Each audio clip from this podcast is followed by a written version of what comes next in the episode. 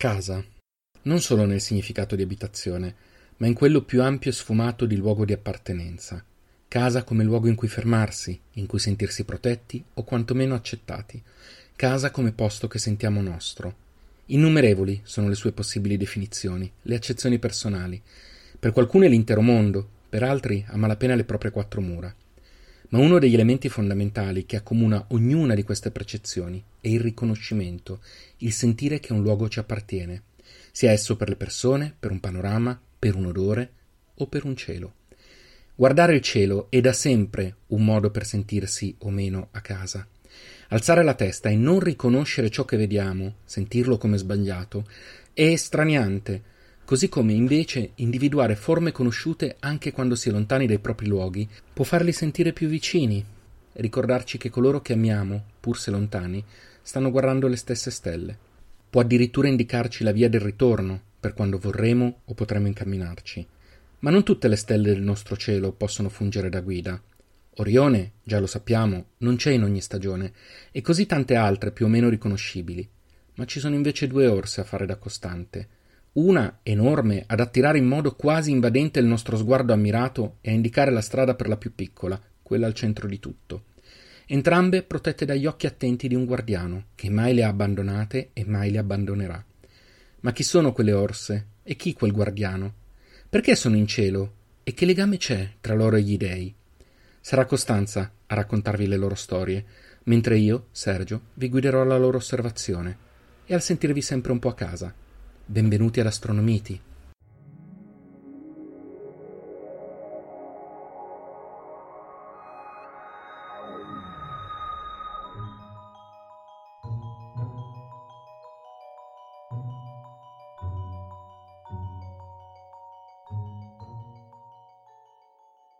Quando parliamo della costellazione delle Orse, parliamo della costellazione di Callistò. Callistò è la figlia del re dell'Arcadia Licaone, di cui forse possiamo parlare più avanti, e decide a un certo punto della sua vita di voler passare la sua esistenza insieme a Diana nei boschi a cacciare. E passa un'esistenza felice insieme a Diana nei boschi a cacciare, fino a che non se ne accorge Giove, o meglio Giove non si accorge di lei. Questa storia la riporto come ce la racconto Video nelle Metamorfosi. Le Metamorfosi, come il nome ci può far intuire, è un, un'opera in cui la trasformazione è centrale. Ci sono un numero mh, pressoché infinito di trasformazioni raccontate nei 15 libri che compongono l'intero poema e ehm, questo poema è una specie di storia del mondo, dall'inizio proprio del, dell'universo, quindi la trasformazione diciamo, del caos in cosmos, in una certa misura fino alla morte di Giulio Cesare, quindi la trasformazione eh, da, dell'essere umano in Dio, perché poi Giulio Cesare viene de- deificato. Um, però in realtà la parte che la fa da padrona non è la parte storica quanto la parte mitologica, distinzione che fondamentalmente, come altre distinzioni, è importante solo per noi. Per noi. Um, non è che gli antichi credessero proprio a tutto ciecamente nella mitologia, però diciamo che il passaggio fra cos'è mitologia e cos'è storia per loro era un pochino più fluido, non, era, non c'era questa linea completamente, um, completamente netta che separava, ok, questa è storia, questo è fatto, questa è mitologia, quindi questo non, non, è, non è la nostra storia. Quindi ehm, tra le varie cose viene raccontato nelle Metamorfosi anche un diluvio universale. Ehm, prima del diluvio universale però ci sono tra le altre la storia di Callistò. E scusa se ti interrompo, però ovviamente per chi vivesse su Marte hai citato Diana e Giove, eh, perché ovviamente Ovidio è latino. sì, ovviamente... esatto, esatto. Eh, parlerò oggi in particolare degli dei eh, usando i nomi latini o romani, che dir si voglia, perché mi sto eh, appoggiando a un testo in latino.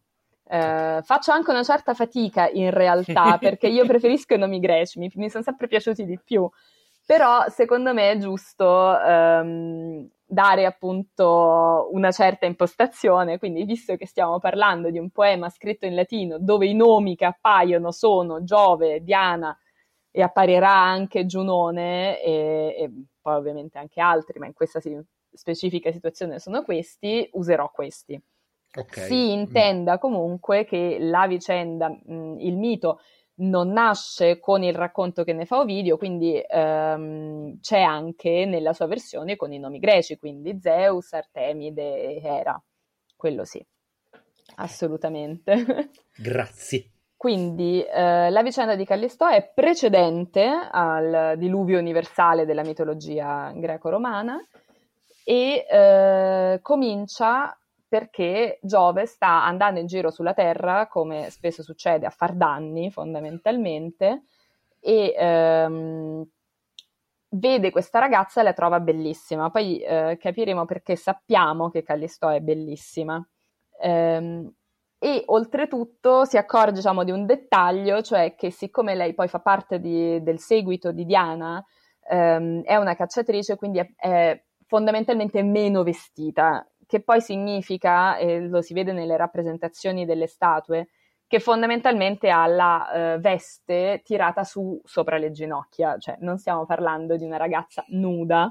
Che scandalo! sì, esatto. Oltretutto, probabilmente una ragazza molto giovane in tutto questo, vabbè. D'altronde tutte sono giovani per Giove, Zeus. Sì, però diciamo che certe volte... Eh, è un po' eh, troppo. È, esatto, anche questo secondo me è un caso per tanti motivi. Quindi lui decide che non gliene frega niente se per caso, um, eh, se per caso sua moglie se ne accorge, eh, cosa che decide tutte le volte, e um, si trasforma in Diana, si, si, trasforma lui in Diana e va a parlare con la ragazza perché la vede da sola. E um, la ragazza ovviamente non sospettando niente si lascia abbracciare, baciare, sta tra... Il, c'è una scena che peraltro secondo me è anche molto tenera, che viene descritta e tragica perché poi è il preludio alla violenza, eh, in cui Callistò tra le braccia di Diana le racconta com'è andata la giornata di caccia. Mm. E il problema è che eh, ovviamente eh, Zeus poi decide, Giove, vedi, vedi che già l'ho fatto il, pro, il, il la gaff, comunque ehm, Giove si rivela e a quel punto per la ragazza è troppo tardi. E lei cerca di, di divincolarsi, ma chiaramente non, non, può, quindi lui si prende quello che, vuole, che voleva prendersi e se ne va di nuovo nel cielo e lei rimane lì. Um, e quello che mi piace in particolare del racconto di Ovidio è che Ovidio ne racconta proprio l'aspetto psicologico. Ovidio racconta che lei si vergogna, è imbarazzata, eh, non ha il coraggio, ehm, cioè è talmente confusa che va via dal luogo, però a momenti si dimentica l'arco e le frecce. Um. Quando arriva Diana veramente e la chiama, dice dai vieni, vieni con noi, lei sulle prime non risponde perché non si fida. Dopodiché vede le ninfe che accompagnano Diana e, e, capisce che questa volta è quella vera, quindi la, eh, la segue. Trattandosi di, eh, di Giove, Callisto rimane incinta. Non, non, non, ci sono speranze che questo non succeda. Um, e cerca di tenerlo nascosto. Cerca disperatamente di tenerlo nascosto quanto possibile. Mm, però a un certo punto Diana se ne accorge e eh, senza farsi, diciamo, il problema assolutamente se per caso non ci sia stata una situazione di violenza, perché evidentemente non è una cosa che lei può concepire, ehm, bandisce Callistò dal, mm. dal, suo corteo, perché tu puoi far parte delle, eh, diciamo, del gruppo delle, delle seguaci eh, di Diana solo se sei vergine, quindi ovviamente Callistò non può più far parte non importa a Diana, che non sa niente de- fatalmente di sesso, non importa che la cosa sia, non sia stata consenziente in realtà, che è una cosa abbastanza tragica se ci, se ci pensiamo. È drammatico. Infatti. Ehm, quindi vie- ehm, Callisto viene cacciata e visto che non bastava tutto questo, incontra Giunone incontra Giunone che, eh, essendo una dea, sa benissimo di chi, il, di chi, è il, figlio che lei ha in grembo e l'aggredisce fisicamente, quindi la, la, la comincia, questo sempre nel racconto di Ovidio, proprio letteralmente a tirare per i capelli e a picchiarla. In quel momento Callisto prega per la sua vita, chiaramente, ehm, e nel momento in cui lei sta pregando si trasforma in orsa. Ovidio non ci dice chi trasforma Callisto in orsa, però ehm, lei si trasforma in orsa completamente fino alla ragione, cioè lei mantiene il pensiero di un essere umano suo, ma è l'unica cosa che le rimane, quindi non può parlare, è fisicamente completamente orsa, eccetera. E quindi a quel punto lei vaga scappando dai cacciatori e, per, e non avendo l'istinto dell'animale selvatico anche dagli animali selvatici quindi in questa situazione di totale solitudine. Ma povera Stella. No, è, come dicevo, è una storia in realtà tristissima. Ma poverina. Eh, dopodiché Ovidio non ci racconta i dettagli del parto di Callisto, per altre vittime di, di Giove ce li racconta perché magari sono più rilevanti. Eh, altri autori hanno parlato di come Callisto dà alla luce suo figlio, il figlio si chiama Arcas e poi vedremo anche che anche questo nome non è irrilevante, Arcas o Arcade, anche questo nome non è rilevante. Non sappiamo eh, chi lo cresce, non lo cresce lei però, perché quello che ci racconta Video è che quando il bambino, non è più tanto bambino perché sono passati 15 anni, eh, durante un, forse una battuta di caccia, un giro nel bosco, una situazione, lui la vede. Lui la vede, lei lo riconosce e cerca di parlarci.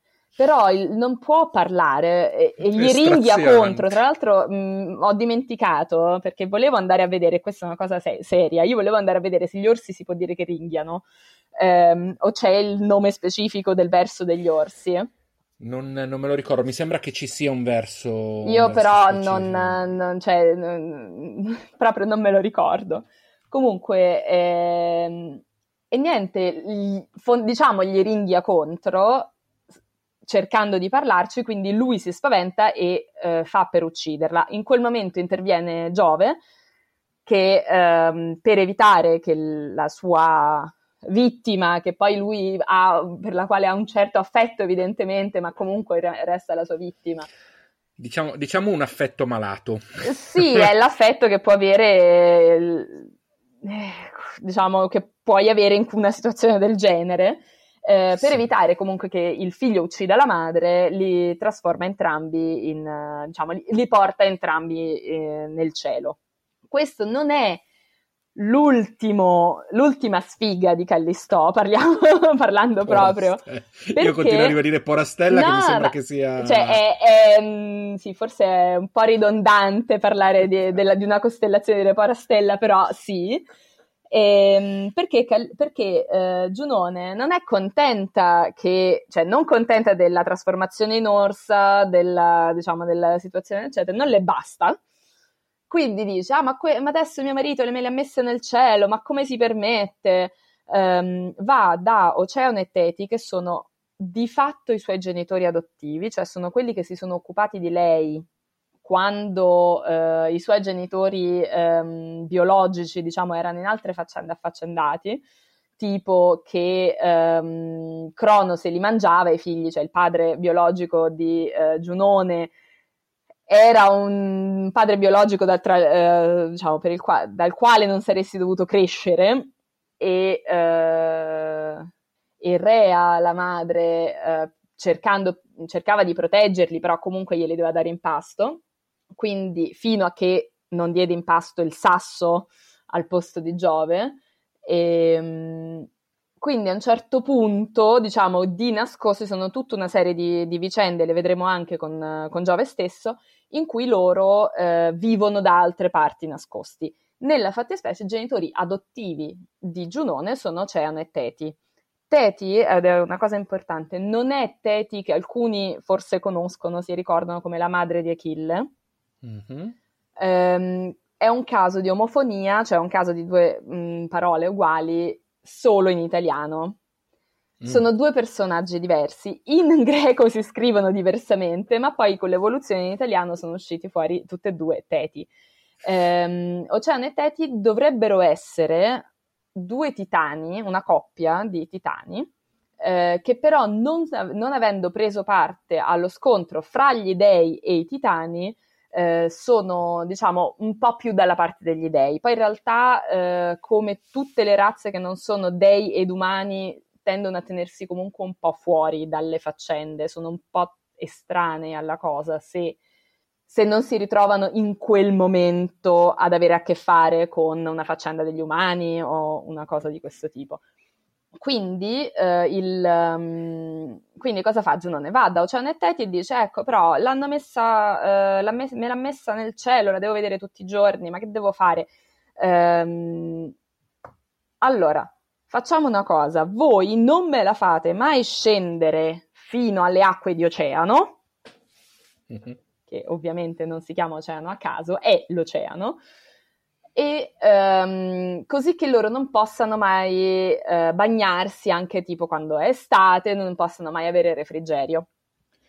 Rancore serbato nella direzione giusta comunque. Sì, eh. Eh, allora Giunone e Era, nel senso entrambe in una certa misura, sono dei personaggi estremamente problematici, per dirla poco, perché um, Giunone era, è proprio una del, delle dee con meno fan, chiaramente, perché non riesco a capire il motivo. È, è sempre eh, molto vendicativa, molto arrabbiata, molto facilmente offesa, eccetera. Facilmente offesi sono un po' tutti gli dei, bisogna dire, mm. non, non, solo lei. Però, ehm, da un certo punto di vista, io non è che la voglio giustificare, però ehm, contestualizzando, per quanto puoi contestualizzare sulle vite degli dei, bisogna considerare che suo marito è il re, diciamo, comunque il capo degli dei, per cui è il più potente, è quello che ha il potere su tutto. Lei non può fare nient'altro davanti ai suoi ripetuti tradimenti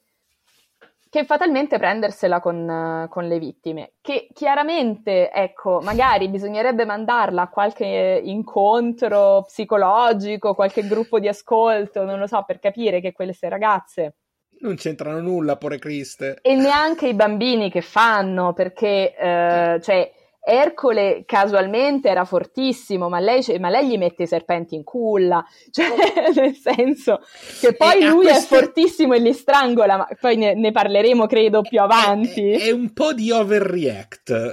Cioè, esatto, è una cosa che onestamente a me fa molto anche, ehm, cioè da una parte io capisco che non puoi fare nient'altro, eh, nel, proprio nell'Iliade c'è un punto in cui Zeus, in questo caso, litiga con Era e la prende a, a botte proprio.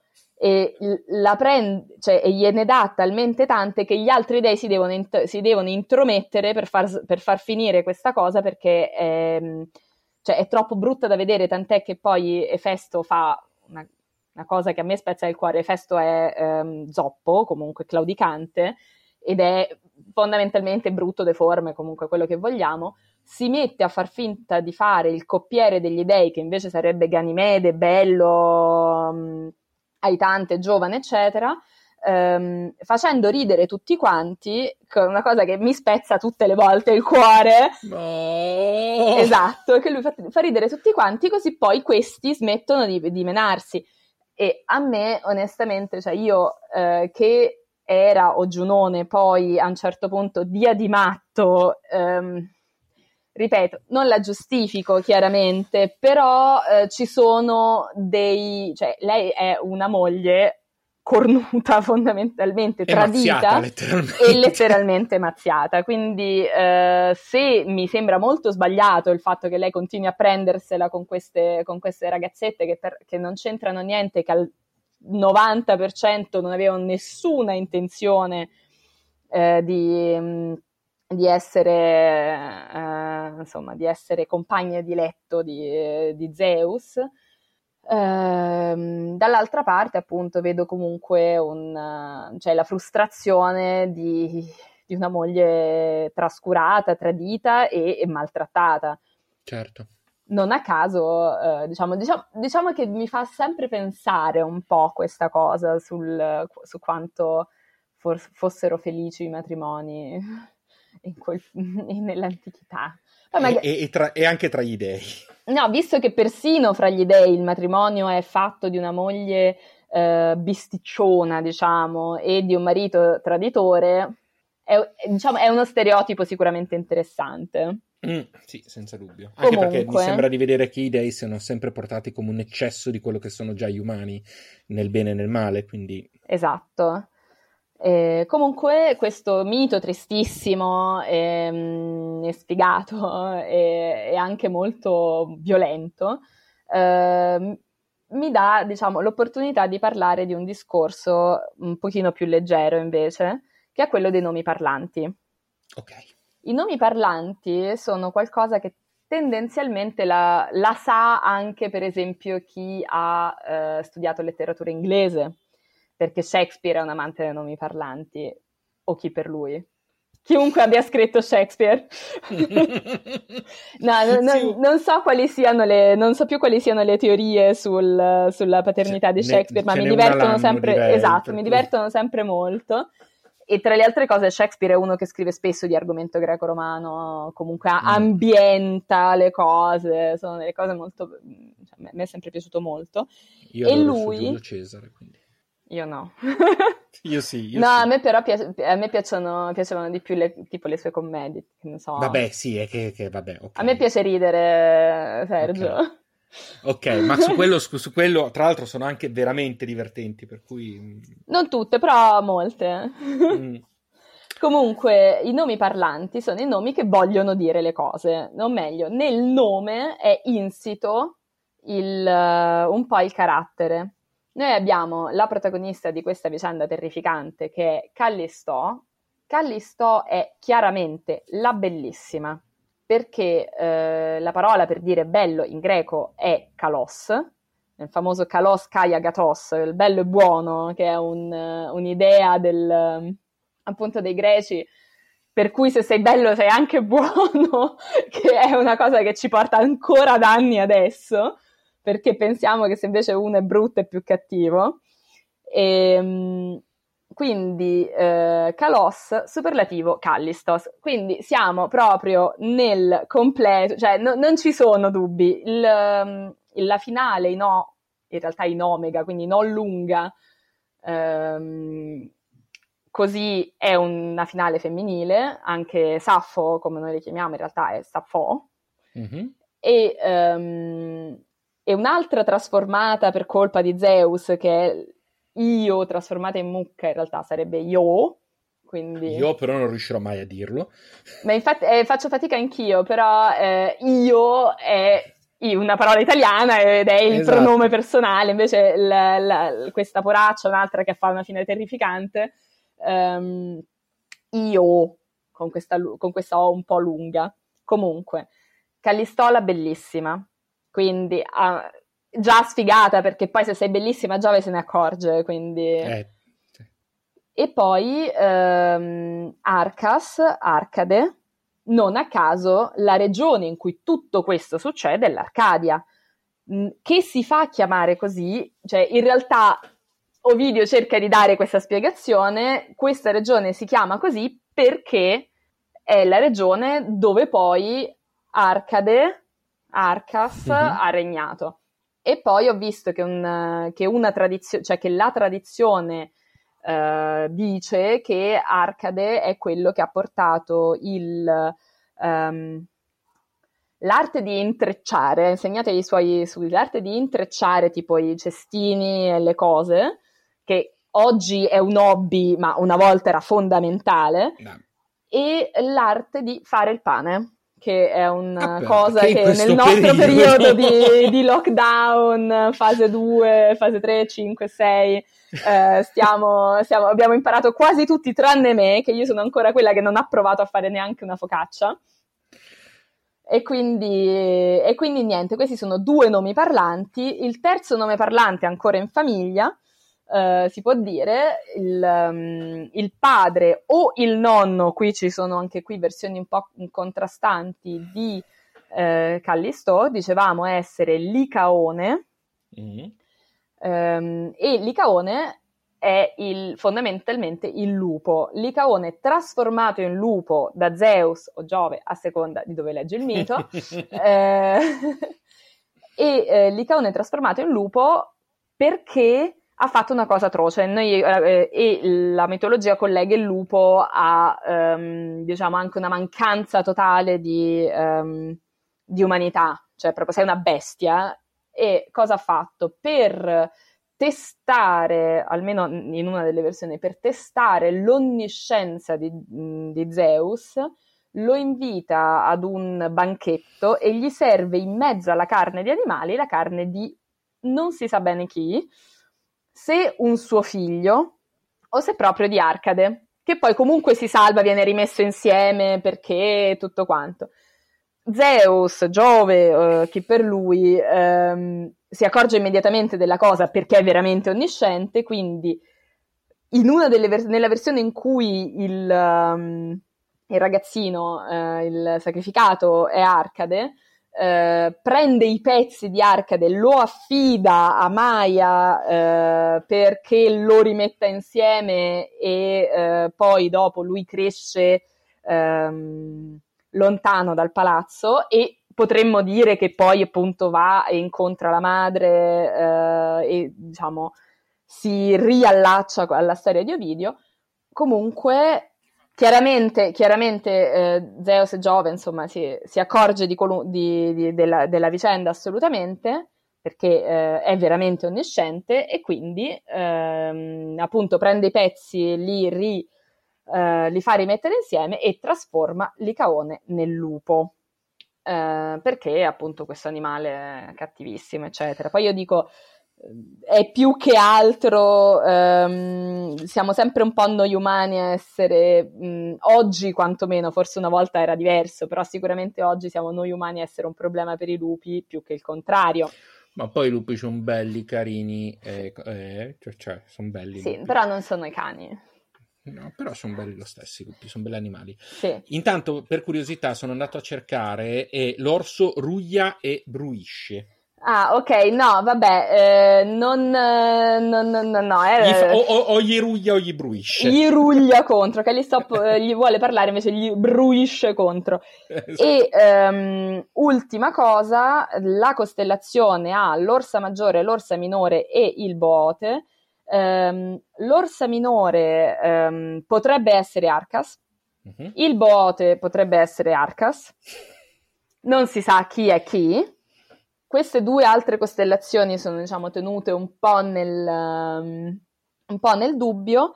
Le due orse potrebbero anche essere le, le due ninfe Ida e Adrasteia che hanno protetto Giove quando lui era a Creta nas- che si nas- nascondeva da suo padre. Allo stesso modo come Oceano e Teti avevano fatto i genitori adottivi di Giunone, Ida e Adrasteia face- hanno, fatto, hanno tenuto eh, protetto Giove, quindi un... Um, quindi potrebbero essere loro due, ma senza un grosso mito alle spalle, nel senso il, il, il racconto più lungo che abbiamo è proprio questo di Ovidio su Callistò.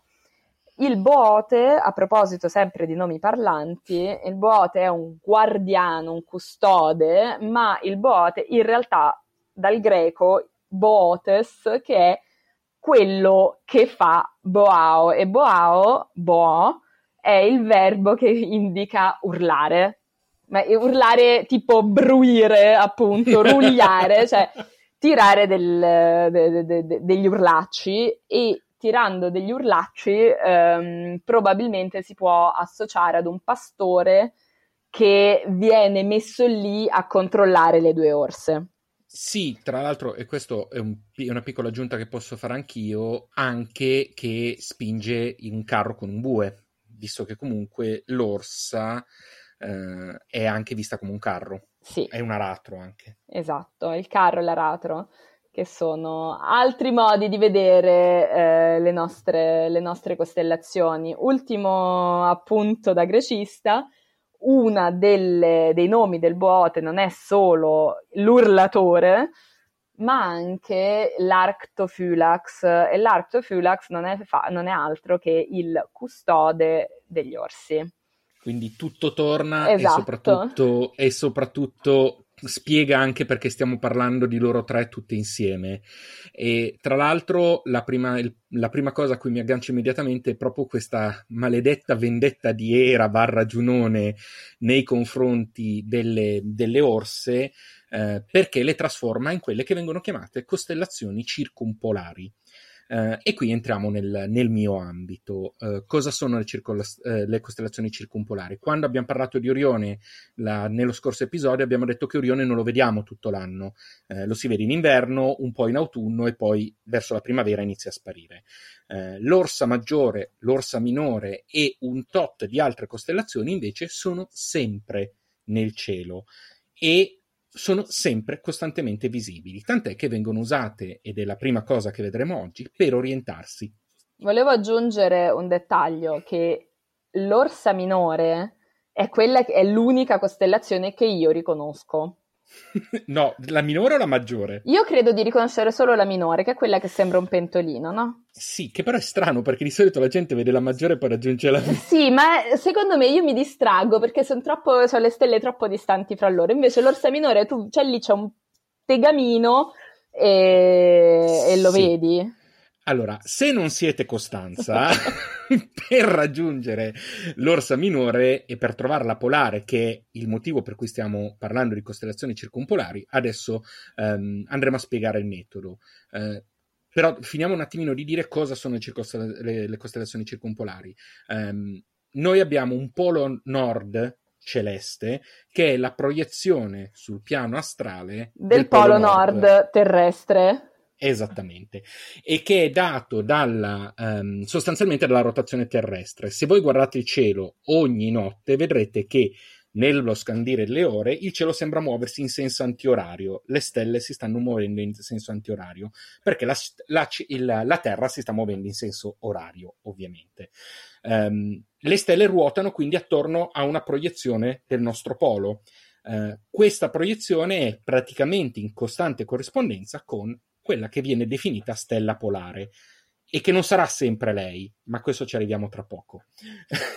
Io, io già faccio, faccio le facce, come la stella polare non è sempre non, lei. non sarà sempre lei, ci arriviamo tra poco. Ok. Pensiamo al cielo in questo preciso istante. Quindi tutte le stelle che ruotano, in- che sono in questa parte, non sto ad entrare nel discorso delle angolazioni rispetto al piano equatoriale perché è troppo complesso in questa sede. Diciamo che le, le- le costellazioni più attorno a questo elemento centrale non tramontano mai in qualunque fase del cielo. Quindi ci aiutano ad orientarci quando parlavamo di casa. Che è quello che avevamo detto appunto del, del fatto che non possono andarsi a fare il bagno. non possono andarsi a fare il bagno. Eh, quindi è, è sempre bello vedere come i miti hanno cercato di spiegare perché eh, determinate costellazioni si comportano in un modo piuttosto che in un altro. O il Con contrario. Orione- Che magari noi eh, siamo lì che dicono no perché la costellazione è circumpolare, invece no, è proprio perché Eh, magari per quello, certo. Giunone ha detto Eh. che non si devono fare il bagno. D'altronde abbiamo visto la, la settimana scorsa Orione con, con lo Scorpione per lo stesso motivo Esatto. e, e- e stavolta stiamo parlando di questa situazione. Quindi, cos'è l'Orsa Maggiore? L'Orsa Maggiore è la stella, è la costellazione più riconoscibile in cielo, a parte non vi chiamate Costanza, eh, in quel caso ave- potreste non riconoscerla subito, e una è sostanzialmente la terza costellazione più grande nel cielo dopo l'Idra e la Vergine. Eh, è costituita, se avete visto Kenshiro lo, lo sapete, da sette stelle precise eh, allineate che formano letteralmente un grande mestolo, mh, quello, eh, quello principale, mh, e ho un grande carro, se immaginate eh, l'asta del carro sulla vostra sinistra, ma in realtà il grande mestolo e il grande carro non sono la costellazione, ma sono degli asterismi, cioè sono un sottoinsieme, sono un insieme di stelle che fanno parte, magari non neanche della stessa costellazione, ma di un'altra immagine. Quindi l'Orsa Maggiore è una costellazione più grande che compone una ventina di stelle, che è composta da una ventina di stelle. Il Grande Carro o Grande Mestolo è la- l'asterismo composto dalle sette stelle mh, principali. Bella domanda che sto per farti. eh, Sì. Quindi, qual è la differenza fra una costellazione e un asterismo? Se, letteralmente è una um, definizione, cioè nel senso letteralmente si è deciso che alcune cose sono costellazioni e altre asterismi. Okay. Eh, quindi non, una, non una definizione, una convenzione. Eh, le costellazioni sono ufficiali, sono quelle, non cambiano. Gli asterismi possono essere un'ulteriore immagine che si vede. Eh, in alcuni casi gli asterismi, come il triangolo invernale, sono costituiti da stelle appartenenti a costellazioni diverse. Nel triangolo invernale Betelgeuse eh, è, un, um, è, un, vertice di tre stelle che appartengono ad altre costellazioni che formano questo asterismo. Uh, Okay. Però è anche una, una stella della, di, la, la, l'alfa di Orione, quindi fa parte di due, di due elementi, un asterismo e, e una, una costellazione. costellazione. Per non complicare le, la situazione, insomma. Mai e poi mai. Partendo dall'Orsa Maggiore, però, la cosa più importante, poi andremo ad esaminare qualche stella dell'Orsa Maggiore, è come si arriva alla polare. La polare, abbiamo detto, segna sempre il nord ed è la stella eh, alfa e anche la più luminosa e anche quasi l'unica interessante dell'Orsa Minore. Per farlo si prendono le due stelle anteriori, quelle sulla destra guardando il carro, mm, si chiamano Dube sì. e Merak. Adesso finalmente ho trovato Merak e la beta. Eh, Merak è la beta, sì, okay. Dube l'alfa. Perché finalmente ho aperto anch'io la cartina.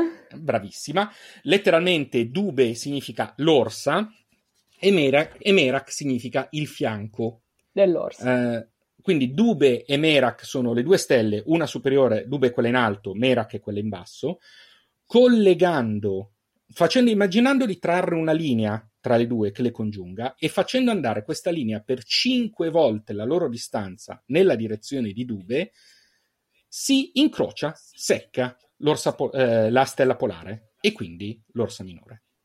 Questo è il modo okay. in cui si trova sempre la polare, ovunque vi troviate in qualunque punto del cielo boreale. Quindi la stella, la stella polare è parte dell'Orsa Minore.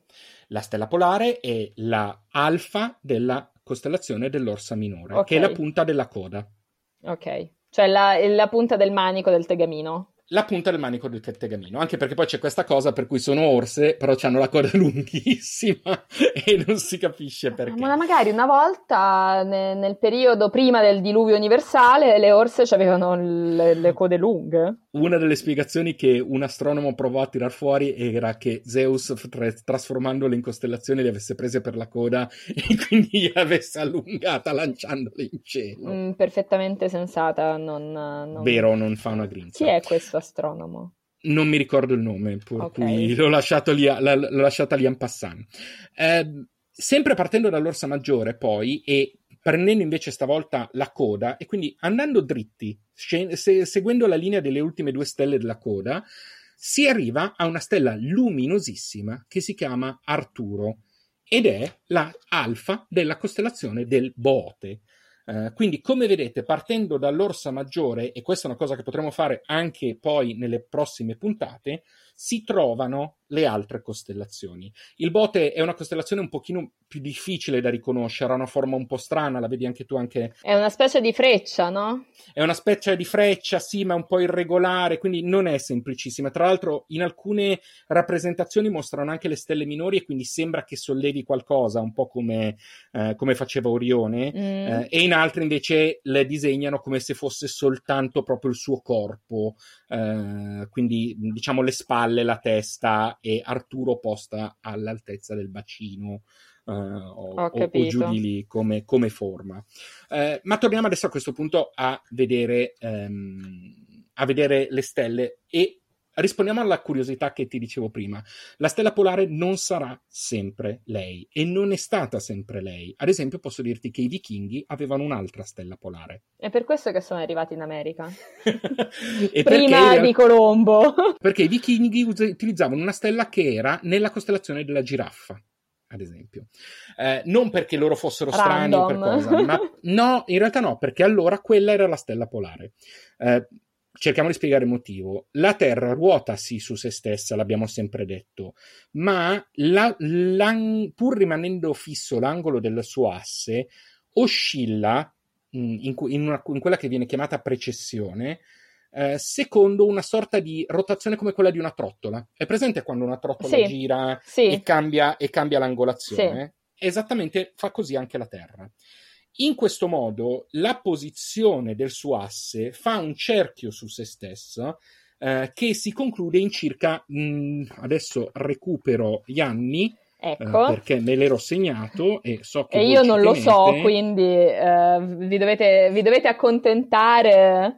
E, e eh. so che ci, e che ci tenete, stiamo parlando di circa 25.800 anni. Ok. Quindi il giro completo termina in 25.800 anni. anni. Eh, questo cosa significa? Eh, significa che, ad esempio, ehm, nel 4045 noi saremo qui, la stella polare sarà la gamma di Cefeo. Ah, quindi proprio da tutta un'altra parte. Da tutta un'altra parte. Comunque, eh... Nel 2830 a.C. invece sempre, era... Sempre in periodi che ci ricordiamo, insomma. Esatto. Era Tuban, ovvero l'alfa del dragone. Ah. Eh, mentre nell'Ottocento d.C. i vichinghi usavano la, una stella della giraffa. Nel 14 Ma la usavano loro o era effettivamente La usavano perché no, no, quella? la usavano nel senso che era la polare. Okay. Era, era, la polare. Eh, nel 14.000 sarà Vega. Ah. Quindi se, se ci sì. saranno ancora qualcuno sul pianeta sul nel pianeta, 14.000 se, nel, sì. nel 14.000 sarà Vega. Quindi eh, diciamo che noi siamo in un lasso uh, storico in cui la polare è l'alfa dell'orsa minore. Ma tra, tra, qualche anno non sarà più, co- tra qualche centinaio, Aio migliaio di anni. anni, non sarà più così e soprattutto le orse non saranno così importanti come... Ma noi abbiamo un, un'idea del cambiamento perché tu dici giustamente i vichinghi usavano mm-hmm. una stella nella costellazione della giraffa. Certo. E poi però, diciamo, mi dici nel 14.000, io dico, aspetta, prima del 14.000 sapremo, che non so, la prossima volta quando cambierai quale stella diventerà la stella polare? Sì, io ti ho dato degli esempi in questo momento perché appunto la precessione è completamente calcolata e quindi noi possiamo avere la proiezione eh, di quella che sarà la, la, stella polare. Possiamo anche sapere quanto in realtà la stella polare dista In questo veramente... momento non è esattamente... Eh... No, perché ad esempio, per capirci, la stella polare, le distanze in cielo si misurano in gradi. Mm. Nel 1980 la polare distava dal vero polo nord celeste circa un grado. Il momento di distanza minima che avrà dal polo nord celeste sarà nel 2100. Ok, quindi a quel punto si allineerà al massimo. Sarà, sarà il momento più vicino possibile, okay. dopodiché ricomincerà ad allontanarsi a spostarsi e... e... pian piano ci sarà un'altra stella che diventerà, diventerà, la polare. E la stella polare adesso si chiama? Come abbiamo detto? Eh, non, eh, la chiamiamo tutti polare, il suo nome vero sarebbe Al-Rukaba. Al-Rukaba? Eh, che sarebbe il ginocchio, non chiedermi perché, o anche Cinosaura, eh, che dovrebbe essere coda di cane, o eh, Cinosura. Eh, dipende, perché Cinosura sarebbe la coda di cane. No allora, no. Giu- no, no, allora ho scritto giusto, pensavo di aver scritto sbagliato, Cinosura che è la sì, coda del cane. Che può essere perché se, se tu in questo tegamino ci vedi, vedi un un'orsa, ci puoi vedere un anche un cane, anzi il cane eh. potrebbe avere la coda così lunga, mentre con gli orsi è meno probabile precisamente. Eh, sull'Orsa Minore in realtà le altre stelle, l'Orsa Minore è in sé una costellazione abbastanza mh, insignificante, cioè ci sono poche stelle, sono poco luminose, lei è veramente costituita da, sole, da quelle sole sette stelle, um, se avremo tempo citeremo qualche altra caratteristica, ma diciamo che mi incuriosiva in questo momento parlare della precessione della polare. Torniamo invece all'Orsa Maggiore, eh, dove abbiamo, eh, tornando a parlare di stelle, abbiamo Dube, diciamo mm. prima, l'alfa, che è una gigante gialla che si trova a 124 anni luce mh, mm, da noi. Quindi molto più vicina, per esempio, di Betelgeuse? Sì, molto più vicina di Betelgeuse. E meno, cal- è meno calda? E me- allora, Betelgeuse avevamo detto che è una rossa, no, quindi è più calda. Più calda è di più Betelgeuse. Calda. È più, più calda perché è una gialla. molto più vicina e quindi presumibilmente anche più piccola. Uh, sì, perché Betelgeuse è una super gigante. Ok, invece questa Quindi è una gigante. È una gigante, okay. esattamente. Um, la magnitudine apparente è di 1,8 e ti ricordi che significa che comunque sì, è piuttosto luminosa. È piuttosto luminosa, sì. Eh... Ci fermiamo lì. Esatto, eh... un po' di più, un po' di meno.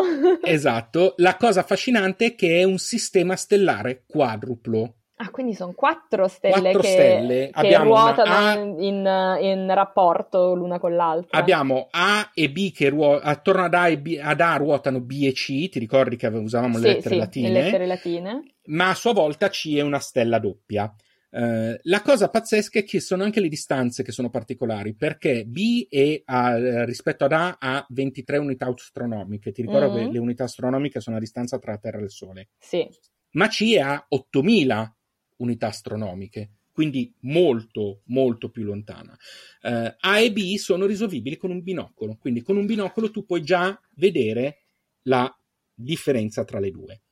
Uh, Merak è invece a 79 anni luce, quindi ancora più vicina, uh, ha una magnitudine 2,3 e una stella bianco-azzurra. Quindi molto calda. Molto calda, bravissima. Mm, velocemente i nomi delle altre stelle sono tutte all'incirca alla stessa distanza, alla stessa magnitudine eh, che abbiamo nel corpo sono Fekda, Megrez e Aliot. Non so se gli accenti sono giusti, eh, prendeteli come vengono. Ce la teniamo come appunto, ce la teniamo così, poi un giorno avremo una, una qualche, un qualche esperto di lingua araba che ce li spiega. Um, Fekda, tra l'altro, il nome significa la coscia, Megrez, la radice della coda, quindi in qualche modo è, rimane è questo aspetto di vedere l'animale, l'orsa, anche appunto Dube, l'orsa, quindi... Esatto, uh, sì, è una delle volte in cui l'orso. tutte le stelle, buona parte delle stelle hanno comunque un, un nome abbastanza affidabile.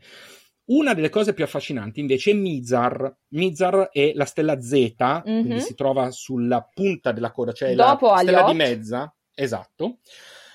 Perché è interessante Mizar? A parte il fatto che eh, c'è un personaggio di Goldrake che si chiama così.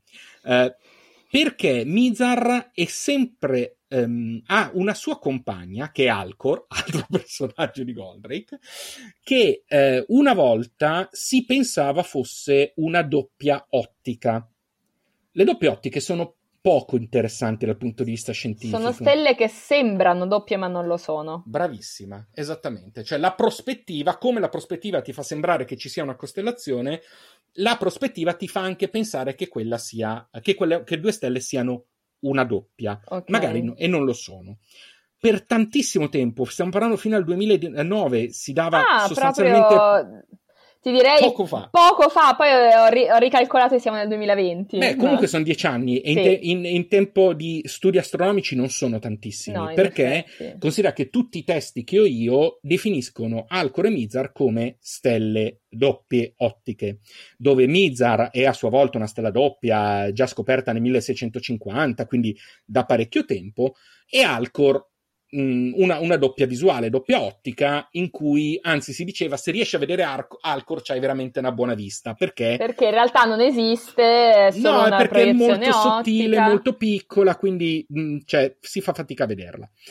Recenti studi hanno scoperto che sì, in realtà loro sono molto distanti eh, da loro, ma sembra eh, da osservazioni separate eh, che i due sistemi, eh, entrambi sono doppi a loro volta, quindi Mizar è una stella doppia di suo e Alcor è una stella doppia di suo. Quindi sono quattro in totale. Quindi potenzialmente sono quattro, se non di più, perché lo sai che poi ovviamente non possiamo esserne certi, ma tra di loro sembra che ci siano delle interazioni gravitazionali. Quindi è possibile che comunque in qualche modo non si sa se proprio poterle definire come un sistema stellare, come sistema quadruplo, ma non è più da definirsi esclusivamente ottica, quindi estremamente, estremamente affascinante. Considera che Una Mizar... notizia dell'ultima quindi. Questa. Sì, proprio astronomicamente sì. Considera che Mizar è circa 78 anni luce, eh, mentre eh, Alcore ha 81, quindi non, cioè, sono a distanze enormi, però questo vorrebbe dire che oggetti a tre anni luce di distanza in qualche modo eh, riescono ad influenzarsi. Anche questa potrebbe essere una cosa estremamente, estremamente interessante. Passiamo, mh, mm, ci sono molto interessante all'interno della, dell'Orsa mh, mm, due galassie, poi delle galassie ne parleremo più approfonditamente, non so se oggi, ma sicuramente una prossima volta. Um, sono gli elementi ti dico soltanto questo in questo momento, sono gli elementi più lontani che noi possiamo osservare non quelle dell'Orsa, a livello generale. Ti cioè, la galassia, galassia è un insieme fondamentalmente di stelle e pianeti Lontani. sono enormi sistemi di stelle, ammassi, pianeti, polveri legati insieme forza, dalla forza di gravità. Noi siamo nella nostra galassia, sì. che è la Via Lattea. E poi ci capita di vedere delle, la punta o comunque delle cose di altri. Più che la punta, in realtà stai proprio vedendo l'intera eh, galassia okay. a distanza, ma a talmente tanto a distanza che la vedi come una massa bianca. Ho capito, quindi molto piccola, però perché sono molto lontane. Stiamo parlando di 10 milioni di anni luce, Ok. a grandi linee. Sono sufficientemente lontane. Esattamente. E, mh, mm, o nel caso più, delle più vicine stiamo parlando di, oppure abbiamo la M101 che addirittura ha 22 milioni di anni luce. proprio... Eh, esatto, Dietro poi ce ne, sono di, ce ne sono di più vicine. Però tu immaginati di essere su una nave con tanti, ehm, tanta gente che ci viaggia sopra, sei sul ponte di questa nave, le altre stelle sono le persone, un'altra galassia e una nave che tu stai vedendo lontano all'orizzonte. Ok. Questo è per darti, per darti l'idea. La Via Lattea è la nostra galassia, noi siamo su un ramo della Via Lattea. Quando stiamo vedendo galassie, stiamo vedendo qualcosa che è a distanze inconcepibili e che può rappresentare qualunque altra cosa, perché considera che tutte le stelle di tutte le costellazioni sono nella nostra galassia. Eh sì. Quindi è, è, è, qualcosa che ogni volta che ci penso... Io mi... continuo eh, a non capire mai perché noi riusciamo a vedere la Via Lattea nelle, nelle giornate, nelle, nelle perché siamo in, siamo in un ramo e quindi quando guardiamo in una certa direzione vediamo l'interno, tipo come se vedessimo una parete interna della. Sì, siamo, della sì sostanzialmente okay. sì, stiamo guardando in una direzione, stiamo guardando un lato di qualcosa in cui siamo immersi dentro. È come se tu fossi in acqua, guardassi a lato e vedessi un pochino dell'acqua in cui sei immersa dentro. Ok. Però sì. se guardi in alto, vedi il cielo. Certo. Vedi le cose più vicine. Questo, è... questo mi, mi, questo, mi, mi chiarisce meglio la cosa. Perché da, quando ero bambina dice, ah no, perché sono andato a vedere le stelle, così ho visto pure la Via Lattea, dicevo, ma ne siamo dentro, come fa? Sì, sì, sì, Perché poi quando la vedi, vedi una cosa in una certa misura compresa, chiusa. Sì, perché è una fascia, perché noi siamo su un braccio, poi vedremo, eh, quando avremo più tempo, vedremo proprio che le galassie hanno varie forme, noi siamo in una galassia a spirale e siamo in un braccio di questa spirale, quindi neanche centrali, non siamo ah, neanche quindi, così importanti. Per questo io, noi, cioè, io, noi vediamo una specie di ellisse, perché noi in realtà la vediamo Adesso sì, io sto facendo un siamo... gesto, non so. Sì, esatto. Come noi se vedessimo l'ellisse in orizzontale. Non, non sia... Esatto, noi però vediamo proprio una parte proprio piccola, piccola piccolissima. Sì. Quindi, un angolo eh, di una certa sì, misura. Sì, diciamo, un, un, proprio un, siamo immersi proprio in un angoletto e abbiamo proprio una, una visuale vi, vicina, non è così, eh, non, è, non, non possiamo neanche distinguerne la forma per il punto in cui siamo. Però pensa a, quant- a che dimensio- di che dimensioni stiamo parlando. Capito? Mm. No, no, no, è, è, molto chiaro il discorso delle navi. Questo non me così non me l'aveva mai spiegato nessuno, invece adesso ho molta più chiarezza. Bene, mi fa molto piacere.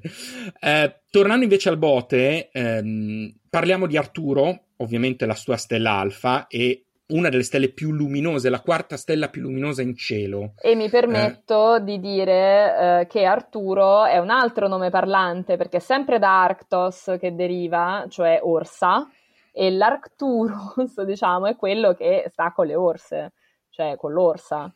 Eh, dico orsa, non orso, perché Arctos in greco è femminile, quindi l- l'animale orso si dice come la tigre eh, o la papera, è una parola in femminile. Comunque, ehm, continua. Dopo questa interruzione.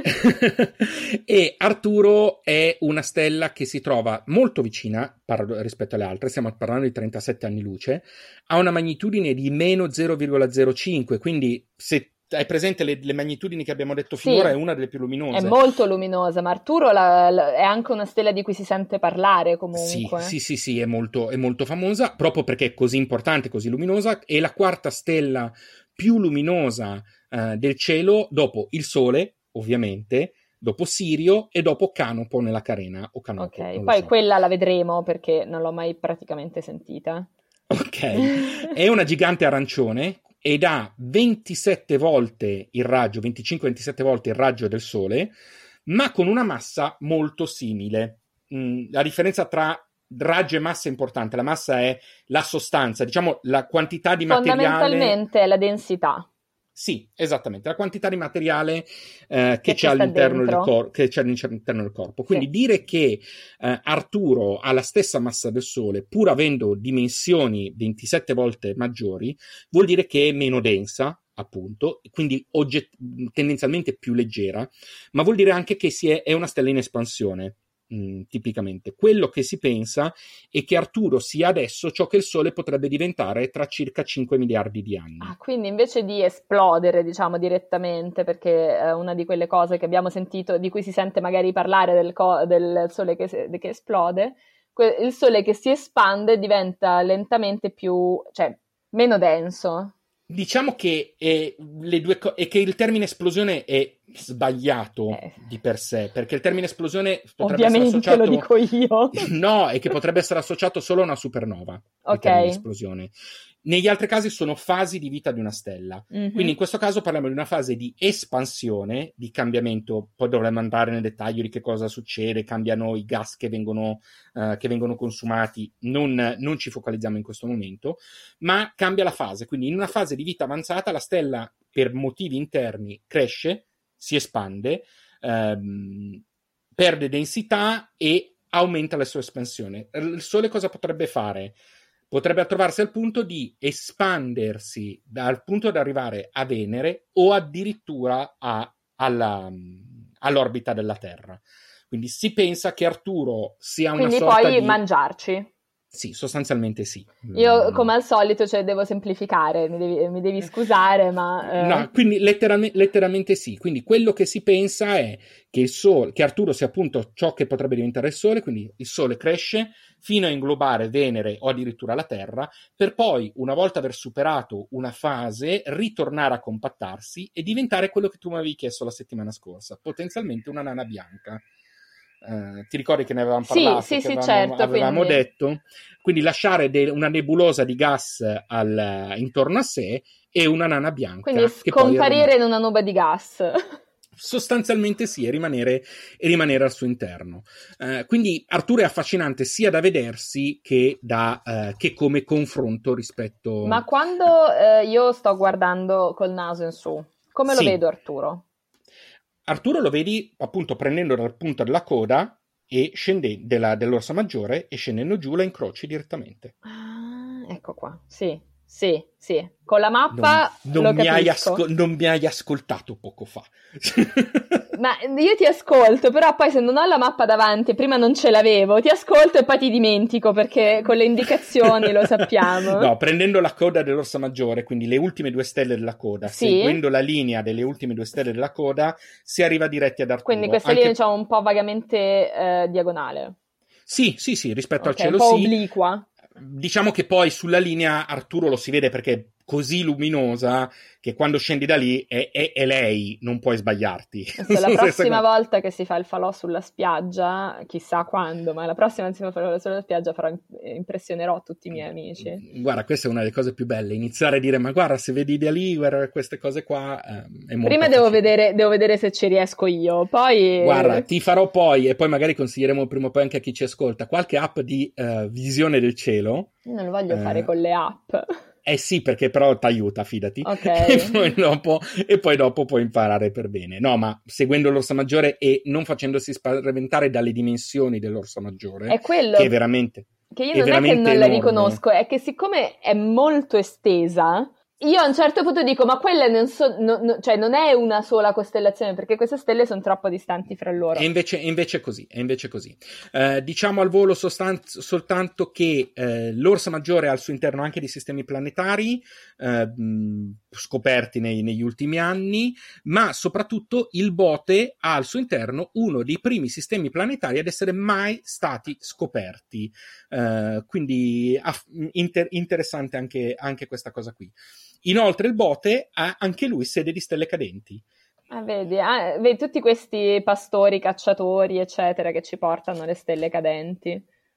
Esatto, il, le stelle cadenti del bote sono il 3 e il 4 gennaio e sono chiamate le quadrantidi. Quindi a inizio anno, sai, magari avessimo guardato più, um, più in cielo in quel periodo. sì, forse... ma basti te a stare la notte di fuori, uh, a guardare allora, tutta la notte di fuori a gennaio a guardare le stelle cadenti. Una cosa è farlo al, do- al 10 d'agosto Tutta la notte no, però qualche osservazione invernale l'ho fatta, però è, è veramente tosta, cioè devi avere veramente tanta voglia. Ci devi, avere, ci devi avere tipo il, come si dice, i vestiti da sci, un, un sì, po' di un sacco del... di, di, un bel termos di tè caldo, caffè una, anzi. Una cosa del genere, pensa che io ho amici che fanno osservazioni anche tutta la notte, di solito d'estate, eh, d'inverno è tosta veramente, anche perché indovina dove si fanno le osservazioni migliori. In montagna? Vest. Quindi provi a immaginare a fartela di notte in montagna col freddo, cioè devi averne veramente, veramente, veramente tantissima voglia. Uh, direi che un'ultima curiosità è soltanto sempre sulla stella polare, che è una stella variabile. Non ho detto che ha 431 anni luce da noi. Uh, e variabile cosa vuol dire? Vuol dire che pulsa, vuol dire che la sua luminosità cambia eh, nel tempo, mm, ma proprio a pulsazioni. Un po' l'avevamo detto anche di, per, di Betelgeuse, eh, solo che Betelgeuse era più una stella ciclica, perché eh, era più a, a, periodi più lunghi, ehm, mentre la stella polare eh, pulsa, pulsa di più. Ed è anche lei una gigante doppia. Ha un piccolo compagno, lei di magnitudine 2, ha un piccolo compagno di magnitudine 8,2, quindi proprio Domanda. piccolino piccolino. Dimmi. Si vede a occhio nudo questo piccolo compagno? No, il okay. compagno del... quasi no, attenzione, letteralmente quasi nessuna stella doppia è visibile a occhio nudo. Okay. La... quello che possiamo fare è riuscire a risolvere un po' di stelle doppie col binocolo. Quindi non c'è bisogno di un telescopio, non c'è bisogno di chissà quale investimento. Eh, binocoli, allora io li chiamo 12x50, si dice sono binocoli che hanno eh, 12 ingrandimenti per un diametro di 50, centi- di okay. 50 mm della lente mm-hmm. maggiore. Questo significa sì. 12x50. Con un binocolo di quel tipo già si riesce ad ottenere degli ottimi risultati interessanti. Bisogna solo essere molto bravi a tenere ferma la mano perché tenere no, il binocolo. Perché infatti cioè, è bello pesante, non, non, è, non è, il binocolino da, da, da, no, da teatro non, dell'opera. Non è neanche quello, è che tu il telescopio lo metti su un treppiedi. Ah, beh, giusto. e quindi lo tieni lì, è ovvio che poi lo devi continuare a spostare proprio perché il cielo si sposta. Sì ma il telescopio è fermo, quindi certo. quando tu guardi non, non, lo stai tenendo in mano. Non lo, devi, non lo, devi, tenere sollevato. Esatto. Il binocolo invece o ti prendi appunto un aggeggio per tenere fermo il binocolo e allora va benissimo, ma se provi con le mani guardare le stelle nel dettaglio tenendo il binocolo con le mani, almeno a me viene male, cioè, faccio proprio fatica perché mi Ma muove immagino, tutto. Immagino, nel senso che comunque la mano non è uno strumento poi così preciso. Poi ricordiamo, io dico sempre, cioè noi ci siamo, ci siamo, abbiamo per fortuna un sacco di strumenti, di cose, tutte cose per le quali sono anche molto grata, tipo i navigatori. Mm-hmm. però una volta eh, si, si, faceva veramente tutto occhio nudo, o quasi, e eh, si riconoscevano comunque appunto le costellazioni, le cose e si riusciva infatti... uh, a usare le stelle che noi, cioè che io per esempio neanche riconosco e me lascerà sempre uh, molto ammirata il fatto di che si riuscissero a usarle praticamente a occhio nudo per la navigazione, per l'orientamento. Beh, se ci pensi però è proprio il concetto del, delle circumpolari e della stella polare, cioè il fatto che abbiano una posizione fissa ovunque tu sia nel nostro emisfero, c'è qualcosa di equivalente anche nell'australe, ma non così evidente, eh, ti fa sì che sostanzialmente mh, guardi il cielo e in qualunque momento sai Puoi sapere dove si dove trova sei. il nord, eh, quindi in quale direzione devi andare durante tutta la notte. Eh, e quindi questo aiuta, aiuta pesantemente, così come il sole ci funge da fonte di orientamento durante il giorno. Eh, quindi sì. nord, eh, sud, est, ovest li hai durante il giorno, il nord ce l'hai durante la notte e grazie a questi due semplici elementi puoi sapere dove spostarti in qualunque momento, basta avere un orologio e eh, poter guardare il cielo. Certo. Io non so neanche invece leggere una bussola, quindi che Prego? Credo, no. In che senso non sai leggere una No, bussola? nel senso, cioè, la bussola segna sempre il nord e poi c'è questo ago che, che, che sbatacchia e io non è che lo, lo, lo L'ago in realtà molto. sbatacchia soltanto perché non sta ferma la mano, però l- sì, la bussola punta verso, verso il nord magnetico. Sì, però è anche mm. vero che, nel senso, se io non so che mese, nel senso, che mi serve sì, ovvio nord? che tu devi sapere dove sono le altre Eh, cose. esatto, cioè, tanto cioè, nel piacere. momento che posso andare a nord all'infinito eh, fino a È che non super- arrivo allora, al polo. La bussola non è un GPS, infatti, infatti. la bussola ti dice dove è il nord e tu in base a dove è il nord magnetico, Esatto. non fisico, eh, ti dice cos'è quell'espressione. No, è il nord magnetico non fisico, eh, forse allora, non lo so, lo vogliamo vedere un'altra volta, me lo vuoi spiegare in fretta adesso? Ma allora, semplicemente il nord, eh, il polo nord magnetico e il polo nord fisico non sono esattamente nella stessa posizione. Eh, Però, bus- cioè, sono comunque entrambi a nord. Sì, sì. Però Ok. per dirci, il polo nord magnetico rispetto a quello fisico è eh, più spostato di un tot di gradi. Eh, quindi se tu seguissi il polo, la bussola col polo nord magnetico, non arriveresti al polo nord. Arriveresti un tot più in là. Però più o meno comunque magari In sempre un'area nell'Artica. Sì, sì, sì, Ok. sì, sì, non è che vai a finire all'equatore, assolutamente. Ecco, no, diciamo no. che vorrei avere una certa sicurezza eh, che, se, che, No. che- che nord è nord. No, nord e nord per le no- ah, se no non sarebbero mai servite le bussole, a prescindere. Infatti. Eh, no, nord e nord, eh, semplicemente il, quando sei vicino al polo nord non è poi così, così utile. Quando sei eh, in tutto il resto del mondo, sì, Sì. però quando, quando sei, lì, sei lì no. Però ecco, sì, l'utilizzo del cielo per, per navigare è una delle cose più affascinanti, più interessanti eh, che, che- che- che ci hanno lasciato. Io trovo che sia anche, eh, diciamo, molto ehm, interessante da Mhm. notare come tutte le teorie, eh, per esempio sul fatto che le piramidi non sono state costruite dagli egizi, ma Mhm. dagli alieni, si basano su cose tipo eh, ma perché si allineano perfettamente con le stelle come facevano quelli a saperlo? Allora, tu oggi non sai come allineare un edificio a una stella. Chi ai tempi con le stelle ci andava dal- da una parte all'altra e ci doveva tornare indietro e ci controllava che stagione fosse perché magari non ci avevano tutto il calendario scritto, quindi sapeva quando arrivavano le piogge, la, la Mhm. siccità, l'inondazione del Nilo, secondo me aveva molta più capacità di riconoscere dove si trovassero le stelle e quindi allinearci eh, gli, gli edifici e, e il resto. Quindi, Comunque tu pensa, io stavo sempre pensando al discorso dei vichinghi che seguivano la stella della giraffa, eh, tu pensa che quindi qualunque rappresentazione dei vichinghi che seguono la polare dell'orsa minore sarebbe sbagliata. Sì, non so se qualcuno ci ha mai, mai perso, ci ha mai perso tempo, diciamo, a, segui- a- a fare questo tipo di rappresentazione.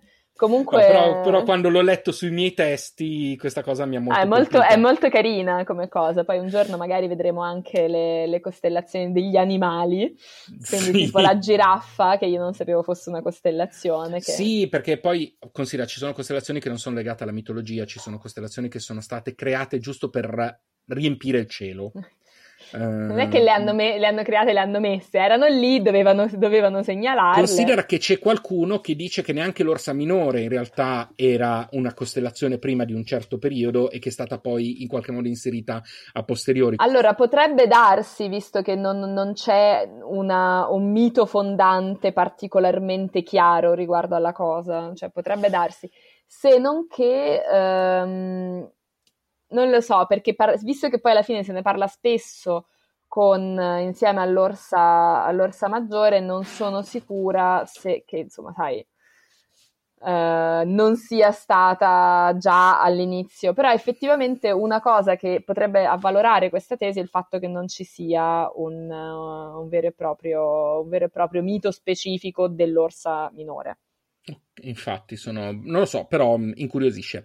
Ti, da- ti do un'ultima curiosità e poi direi che possiamo salutare. Sì. Ehm, che visto che mi parlavi di mh, prima parlavamo di asterismi, di stelle che magari sono collegate, non sono collegate, in realtà quasi tutte le stelle dell'Orsa Maggiore, eccetto per Dube e Alcaid, eh, e un paio di altre stelle, inclusa Sirio, stanno viaggiando insieme.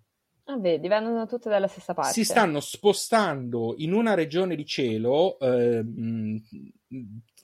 di circa adesso non ho, non ho qui la, la- la- la- la dimensione comunque si stanno spostando e pian piano si muovono a, tutti insieme a circa 75 anni luce di distanza, chi più vicina, chi meno, eh, si pensa che siano partite tutte in origine da un, da un unico ammasso stellare e che sostanzialmente facciano parte. Quindi, grazie a quello, grazie a quello spostamento, si stiano muovendo tutte insieme nel, nella, stessa, eh, nella ecco, stessa area. Vedi? Che fanno, fanno un viaggio insieme. Sì, un, circa un centinaio di stelle che si stanno muovendo nella galassia, di moto proprio.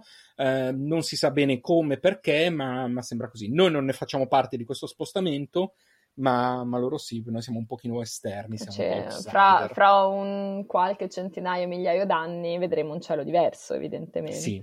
E tra l'altro il termine eh, settentrione, dovresti sapere da cosa deriva. Delle, se, delle, sette stelle del, della, dell'orsa, dell'orsa minore maggiore. Eh, maggiore. No, no, dell'orsa maggiore. L'orsa sì. maggiore hanno i sette buoi, triones dovrebbe essere buoi, no?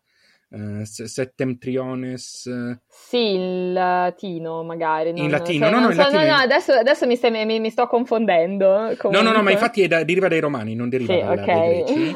Erano, le sette stelle erano dette i Settemtriones sì. e quindi il settentrione deriva da quello. Quindi noi chiamiamo il settentrione perché i romani guardavano l'Orsa Maggiore. Sì. Beh, già, giustamente è a nord. Esatto. Fino a prova contraria. Quindi questa è un'ulteriore piccola, piccola, curiosità. Li chiamavano così perché con loro incedere maestoso e regolare intorno al polo celeste davano l'idea dei buoi. L'incedere maestoso e regolare. Sì, questo, è quello che ho trovato da un, da un, testo, lo stavo riportando pari pari com'era. Mi, mi, mi è piaciuto molto. Adesso bisogna, eh, dovrò vedere se la, l'orsa maggiore si maestosa, Però maniera... devi stare tutta notte per vederla muoversi. Mi sa turno, che allora quindi. no.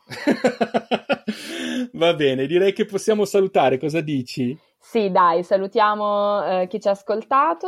Eh, ringraziamo chi ci ha sostenuto. Ringraziamo Paola e Lavinia che ci hanno sostenuto intanto, eh, le, le prime e speriamo non le ultime.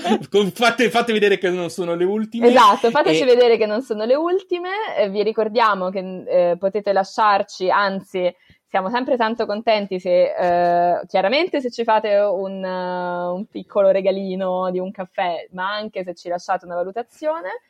E vi salutiamo e vi... E vi ringraziamo anche per, per le reazioni al primo episodio. Sì, è vero, è vero, non mi, non mi stavo dimenticando assolutamente. Eh. perché sono state molto, molto incoraggianti per noi, ci hanno dato già delle, delle soddisfazioni. Non fermatevi, vi prego. No, infatti. e, e, a questo punto ci trovate sui social, dettagli dell'episodio, me, Costanza e settimana prossima. Sì, allora ci vediamo settimana prossima. Ciao e grazie, rimanete con noi. Ciao a tutti. Astronomiti è un podcast di Costanza Torrebruno e Sergio Ferragina con musiche di Gabriele Ilardi. Siamo sulle principali piattaforme di podcast. Passate a trovarci e lasciateci una valutazione. Nel prossimo episodio, Perseo e Pegaso.